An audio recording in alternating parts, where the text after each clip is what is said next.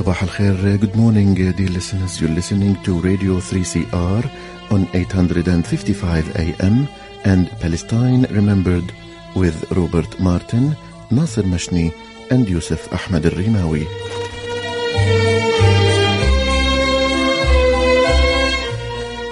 Palestine Remembered is Australia's only English language radio program that is totally dedicated to Palestine.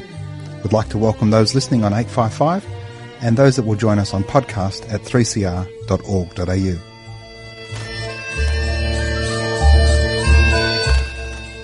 Thanks for joining us. Stay with us and enjoy the episode. Bringing you the news and views and the untold side of the Palestinian struggle for freedom from a Palestinian perspective. Good morning, ladies and gentlemen, and welcome to another episode of Palestine Remembered. Today, we're joined by a guest who had such a huge impact last time she was on, Assistant Professor of Clinical Psychology, Lara Sheehi, who works at the George Washington University. She's joining us as well as our favourite expat Australian Palo, Jeanine, who's in the United Kingdom. Welcome, ladies. Thank you so much. Hello, thanks for having us. Uh, absolute pleasure, as always. Now, Lara, you speak up for Palestinians. You're very aware of the situation as is happening in Palestine, as we spoke on our last show. And that obviously makes you a target for Palestine's enemies. And being a target for en- the enemies of the Palestinians can manifest itself in any number of ways.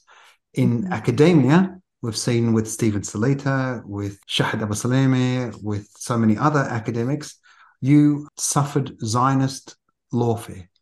Why don't you mm-hmm. take us through exactly what happened?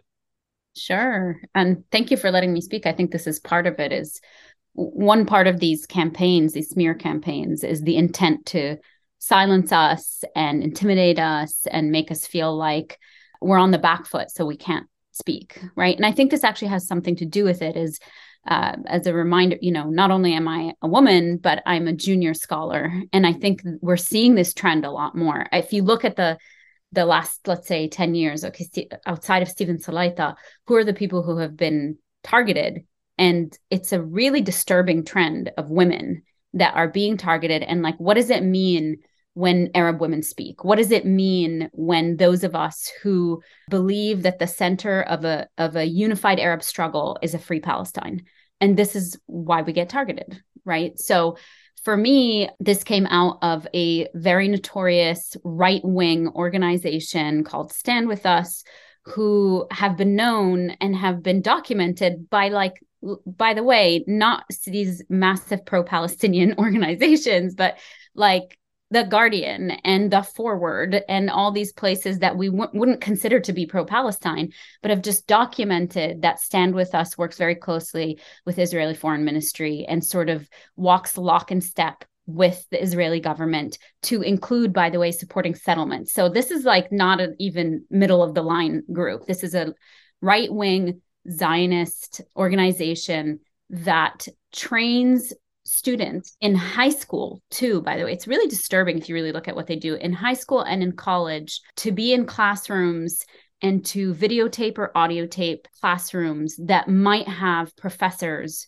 who do work or activism for Palestine or for Palestinians. It doesn't even have to be the classroom content, which was the case with my my class. I teach at a graduate level clinical psychology program. My job is to train clinical psychologists. My class that I was teaching was about structural oppression. And we talk about the conditions that create oppression across the board. And this is an actually an ethical imperative for me as somebody training psychologists who are going to end up seeing people in the world to be attentive to the ways in which the conditions of the world create suffering, not people individually showing up with symptoms. So, this was the class that I was teaching. And despite Stand With Us's very sloppy and completely targeted campaign against me, my class didn't have Palestine specific content on it, right? We were talking about sort of larger structures. Does that implicate Zionism and settler colonialism? Of course it does. That's the point, is for us, especially in the context of the United States, a settler colony, just like in Australia, a settler colony, is that we have to locate ourselves within these larger systems. So, was there a sort of a larger implication for Zionism? perhaps, and for the state of Israel itself. But that was the case with all the other states that we talked about in the class. So I'm saying this because these organizations really do go specifically after anybody who dares even make a connection, right? Even if that connection isn't direct, which is what we saw in my case. Now, the biggest thing that we also see is they sort of fabricate these large campaigns with the hope that they will pick up, with the hope that the right wing media will be really sort of activated by this and pick it up and regenerate this and make a big to do about it, which is what happened with my case. So they filed on January 12th. The way I found out about it was an email from a right wing online source that emailed me and said, We have received this Title Six complaint. This is in the United States. A Title Six complaint is filed with the Department of Education against a university, not a person. But this right wing organization had received this complaint before they even filed it with the Department of Education. That should tell us everything we need to know. If an organization is working with these right wing fascists to sort of get information out, that should already give us pause. And that is how I found out about it. And they asked me for comment. Of course, I didn't respond. And the next day, they filed it with the Department of Education. And what we found out is that they redacted every single person's name Remember, this was a complaint against the university. So there were many people that were implicated in this. Nobody's name was mentioned except mine. And that's the connection we're seeing because who in that entire document does scholarly work on Palestine? Who in that entire document has documented the history also, not just of scholarly work, but of activist work that is intertwined with my scholarly work? I can't separate my scholarly work from my work for liberation of all peoples, but centering Palestine in that. And of course, it was me. That's an easy link for them. And that's an easy link because we know how anti Palestinian sentiment, anti Arab sentiment, and Islamophobia works, particularly in the United States. But we saw how this became a global thing. So it was pretty quick. And the death threats and the threats of bodily harm, threats of rape, threats of forced deportation, threats against my family came immediately after that. And that's what I mean to go back to like the purpose is to silence us. The purpose is to make us feel afraid because who wants to speak, quote unquote, when this is the response? I did find out several months into this that one of the students in my class, who I, I believe is one of the students that has worked with Stand With Us, was an intern with Stand With Us as a high school student. So it never would have occurred to me that this was, quote unquote, a setup. But now this many months later, and after I've been exonerated by a third party investigator, you look back and you go, was this a setup from the beginning? Were you sort of trying to find something? And the only way it could be a setup is if there's a racist expectation that Arab, Arabs, and pro Palestinian activists are inherently anti Semitic. That's the only way that this could be a setup. And I, and I do think there's that specious link that was being made here. Oh, there's no question we're anti Semitic, There's no question. I mean, because if Buddhists or Sikhs or Hindus took our houses, we'd be okay with it. it's only because Jews took our house, murdered our parents, stole our crops and money, only because they're Jewish do we care. Right. 100%. Exactly. That's the specious argument that's made and we can we can laugh about it but I love that you made that comment because when you say it like that you can say how absolutely absurd absurd that that that connection is. It's not the violence. It's got nothing right? to do with your religion. I'm glad you brought up the point that the reality is you're a woman of color, a junior academic, and they've targeted you to silence you because that then creates that Orwellian blanket for everybody that's behind you and quote unquote beneath you, those women of color who are yet to be a junior academic. And I mean, I say junior academic respectfully as a complete and utter no hope back here. You're an assistant professor of clinical psychology. I mean, you know, junior. Yeah. No, you're absolutely right. And I mean, Jeanine, Jeanine covered this very early on. And that was the brilliant sort of thread she was making for us all. Like, this is, in many ways, this is a banal case. What is odd about it is what I've heard from many people is like the last, this global way in which this spread, not only in terms of hate, but also in terms of the outpouring of solidarity, right? There's something odd about like, what is it that's happening right now? I mean, all of us together can see what's happening right now in the settler colony. what is happening right now in Palestine absolutely coincided with this. And I think we see the sort of deterioration of facts on the ground by the apartheid settler state. We see that people are having a hard time believing the myths and the lies that have been propagated by a settler colonial apartheid state. And this all came together. So we can, the solidarity that came out, I don't think is just about me. It's about saying, enough already. We see this. This is a playbook. We understand. And that's Jeanine's piece is like, this is a playbook. If this happens all over the world, and the number of people that emailed me, younger scholars, being like, this is what we're afraid of, but seeing you speak and not back down helps us, right? Or people who say, I didn't even get the chance to get into academia to have this happen to me because I was blocked before I even got in because I spoke up about Palestine. So, I mean, hundreds, hundreds and hundreds and hundreds of emails. So, we have to be clear on this for every one me that's like has gotten attention, there's hundreds and thousands of others that are blips on the screen because people, it's hard to maintain this stamina to be able to do this, especially if you don't feel like you have a network, if you have solidarity. And I feel like Stand With Us is such like an important case study for us to think about as well because they are global as well. Like they I think they're just starting to set up in Sydney in Australia and they're prevalent on camp on campuses in in the UK as well. So at the university I'm at the University of Exeter, which is where the European Centre for Palestine Studies is, in December there was a new student society that formed called the Israeli and Zionist Society, which was backed by Stand With Us and which has now run two events events um, on campus. One of them was Yosef Haddad, and one of them was like a former Israeli military person.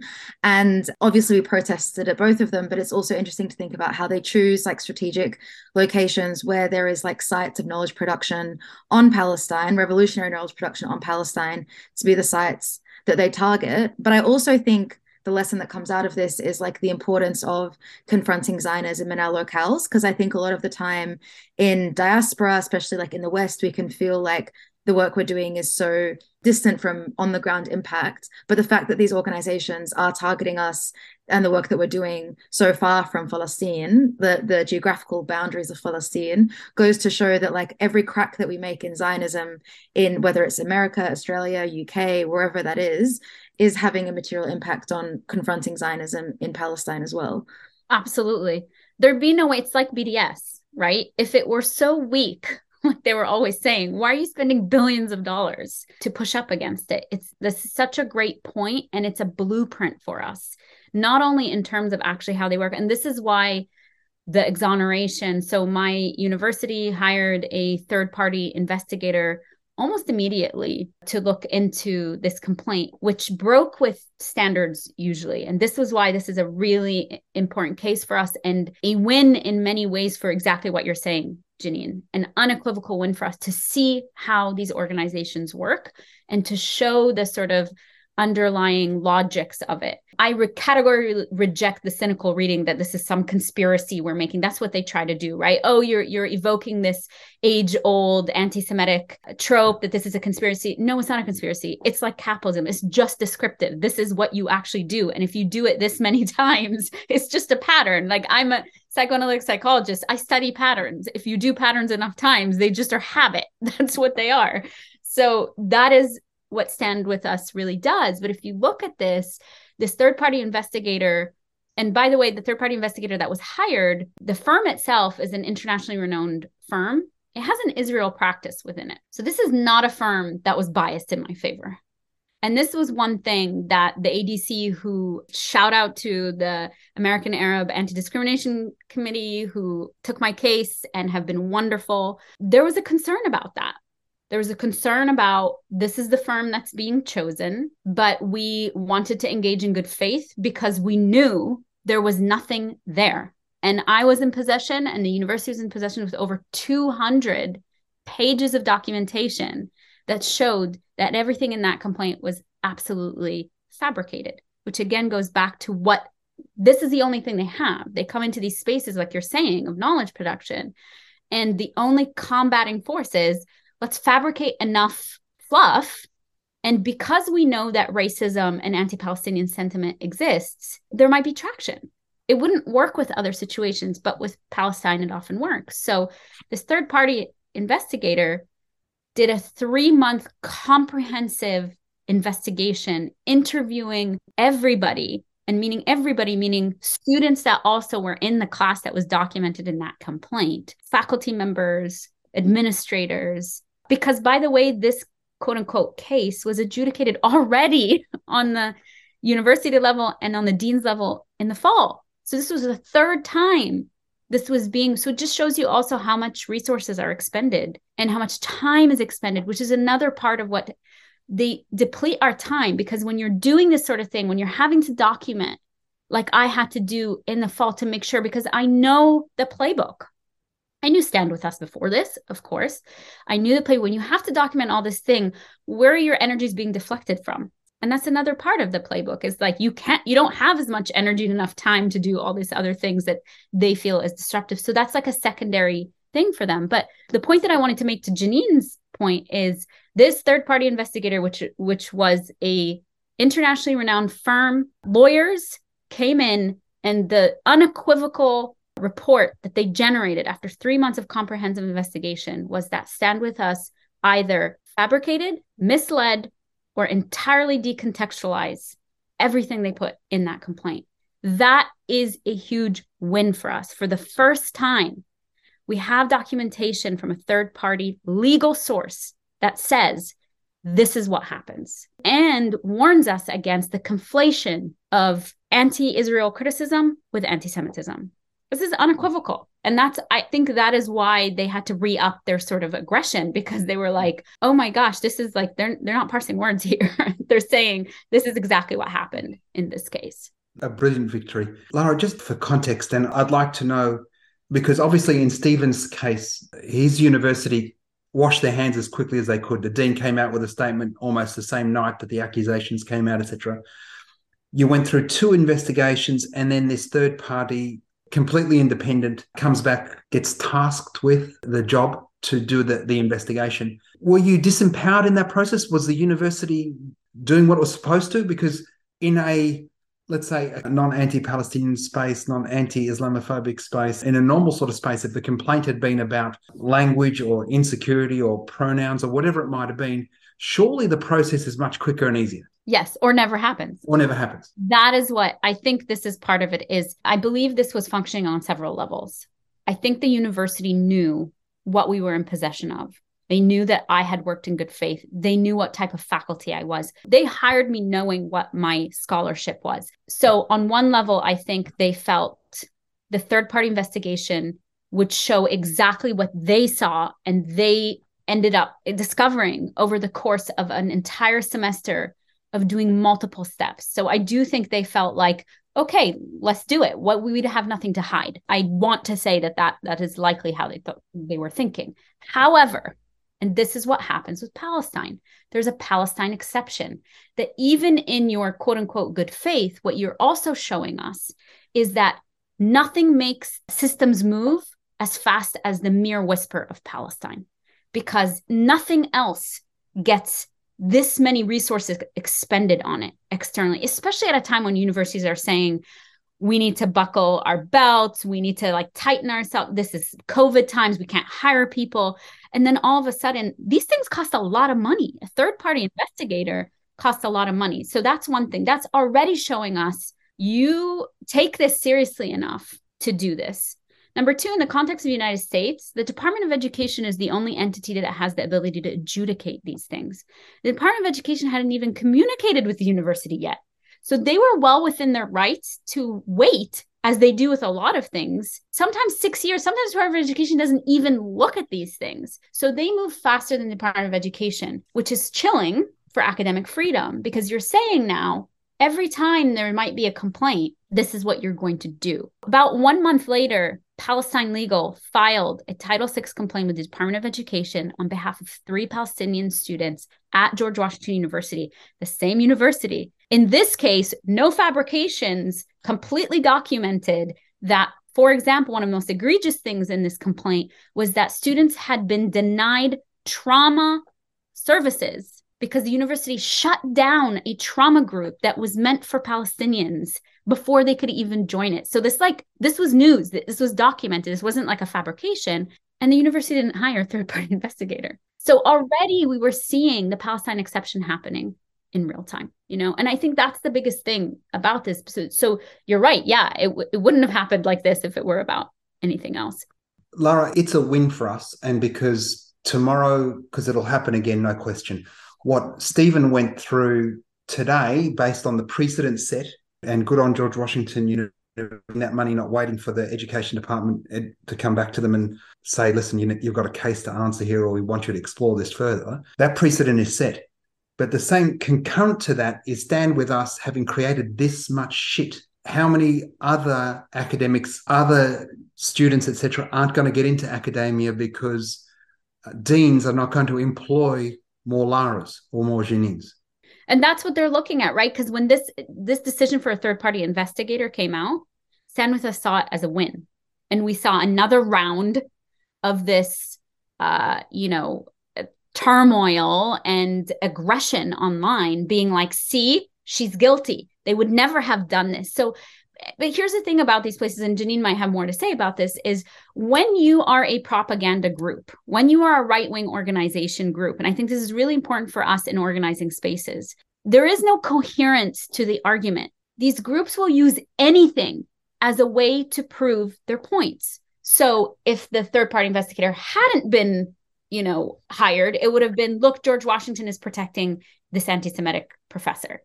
If they did it was see she's guilty when the results came out, it was this is a firm that was hired by George Washington University, and this was biased, and they're protecting the anti Semitic professor. And that's why we really need to be careful. If the metric that we set for ourselves is based on the narrative that these right wing organizations set for us, we are always losing. What we need to look at is instead the thousands of people that wrote that posted about this that said mm-hmm. unequivocally this is what is being said about this. That is the narrative we need to stay on and because that is the truth and justice is on our the thing that keeps changing like one month ago you were happy about this and now all of a sudden gw is like colluding with me right with an with a firm that has an israel practice. We can't win those fights and i think sometimes we get sucked into that, that those aren't our fights. Mm-hmm. those are the fights of people who have nothing else to hold on to yeah, I mean, like from a political messaging perspective, like we're always taught that there's like kind of three camps of people. There's like people that are our base or on our side. There's the persuadables that's like the middle, and then there's their base or our opponents. And like we're always taught that actually, if your message is like appealing to your opponents, you actually the message is wrong because it's like we need we need to be building messaging and like campaigns that appeal to our base and to the persuadables that kind of the persuadable middle and that riling up i guess like the our enemies if you want to call them that. So i think like the moment we start appealing to them we're doing something completely wrong in in our approach to political organizing to liberation all of those things. Uh jeanine it's okay to call them our enemies. They are clearly our enemies. Yeah no i know Listeners, we're joined by Assistant Professor of Clinical Psychology, Lara Sheehi, and Jeanine, our favourite Aussie pal in the United Kingdom. Jeanine, you did some work with us here in Australia around the IHRA. University of Exeter, we know about the IHRA, we've spoken about on the show before. Definition innocuous, it's the working examples. All of this is around crying wolf. I mean, they've cheapened anti Semitism now because they just throw it around so callously. And you've had, you know, Palestine's favourite Uncle Tom Yusuf Haddad visit your campus? Yeah, I mean, he visited he visited um, UCL in London and in the morning, and then he visited Exeter in the evening. And there was a massive protest in London, um, and then he was snuck out of the back door um, because of protesters in London. He was snuck out of the back door to get on the train to Exeter, and then he was met in Exeter with like a group of protesters as well. So his kind of whole trip was disrupted and yeah like i think the the danger of ihra that we're seeing is that like it's it becomes so difficult to like we tried we really tried to like get the university to cancel the event with Yosef Haddad. We've like met with them multiple times about the Israel and Zionist Society and like the harm that it causes for students on campus. And the university has adopted IHRA. And the student union, the student guild, has also adopted IHRA, which makes it very difficult for us to like even reason with them about why you know why these things. So the only option that we're left with then is to make these events untenable is to make them like unsustainable they can't keep running them because every time they run them they're going to be met with like protesters or people that like you know for the Yosef Haddad event like half of the more than half the people that registered were from uh, from our side that went in to disrupt the event and walked out halfway through so like that's the only option that adoption of IHRA and things like that leaves us with is to make these groups and societies and this work unsustainable. But it goes to show the danger of it, the way that it tries to to silence us. And they adopted the IHRA and working examples or just the definition? I'm not sure actually. I should check that. They definitely okay. have adopted the the definition. I know because we've had a couple here. Yeah, adopt the definition, but not the examples. Melbourne Uni's gone the whole kit and caboodle, and then said, "But don't worry, we're going to get a definition of Islamophobia." Yeah. And so we wrote to them and said, "Yeah, but what about Palestinian Christians? And what about Sikhs and and Hindus and Buddhists? Are you going to have a definition for everybody?" Just absurd. Yeah. I mean, this is the thing. I think this is why we need to sharpen our tools and why I love Jeanine's work so much because everything she writes is a sharpening of our tools and an education tool for us, right? Is that in collapsing the criticism of a state, the it's actually a reversal, a psychological reversal of what they say we do. The exclusivization. Why you constantly exclusivize Israel? Why are you constantly picking on this small state? And it's like such a small state in the state of like all these aggressive Arab states, right? It's like immediately the racism jumps out. But actually, what you're doing with such an expansive IHRA definition is you yourself are exclusivizing a state. Because on our side, when we're looking at these things as cross solidarity struggles, when we understand that Palestine is representative of a logic of settler colonialism, like the state known as Australia or Canada or New Zealand or any of these places, then we can say it's actually not exclusive. And of course, this is Noura Erakat's position, right? That this is not exclusive. This is what settler colonialism does. But when you insist on a definition, it exclusivizes it. So we're always stuck in this reversal. And I think part of it is we we have to learn the logic that that is used as a way to speak up against it and push up against it and refuse refuse to even engage in these logics because they're always losing logics. Sure lara if to end you'd like to talk about the event that's coming up on on may 12th to commemorate nakba? Yes yes. So the palestine global mental health network is hosting an event to comm- commemorate 75 years of Nakba. And one of the things Palestine Global Mental Health Network tries to do is also sort of collapse this idea of Palestinians in diaspora versus Palestinians on the ground because diaspora is was created by the Nakba. Um, and so Jeanine uh, and uh, Rawan and Asar Kayal and there's one more person who's joining you all. Rosine Marji exactly. We'll be uh, doing an event which I will just be emceeing. And I have the honor of emceeing this event and sort of saying okay these are the histories. These are the speaking living histories of Palestine. And there's nothing more powerful to go back again. Maybe this is a full circle that when you target women it's because look at this. This panel is full of strong Palestinian Arab women who will speak who will not be intimidated, who will not be silent, and who will continue the legacy of solidarity struggles that have always been led by women in the Arab world and especially in Palestine. What a brilliant way to finish the episode. Assistant Professor of Clinical Psychology, Lara Sheehi, and Australia's favourite Palo in the United Kingdom, Jeanine. We'll have a link to that event in the podcast, as well as a couple of articles for you to catch up on exactly what Lara went through and her massive win Ladies of Power, thank you so very much for joining us today. Thank you. Thank you for having us. Be sure to check the link in the podcast for some articles and also a link to that event that Jeanine is involved in. Listeners, tell your friends, share the podcast, and remember there's never been a better time for a free Palestine.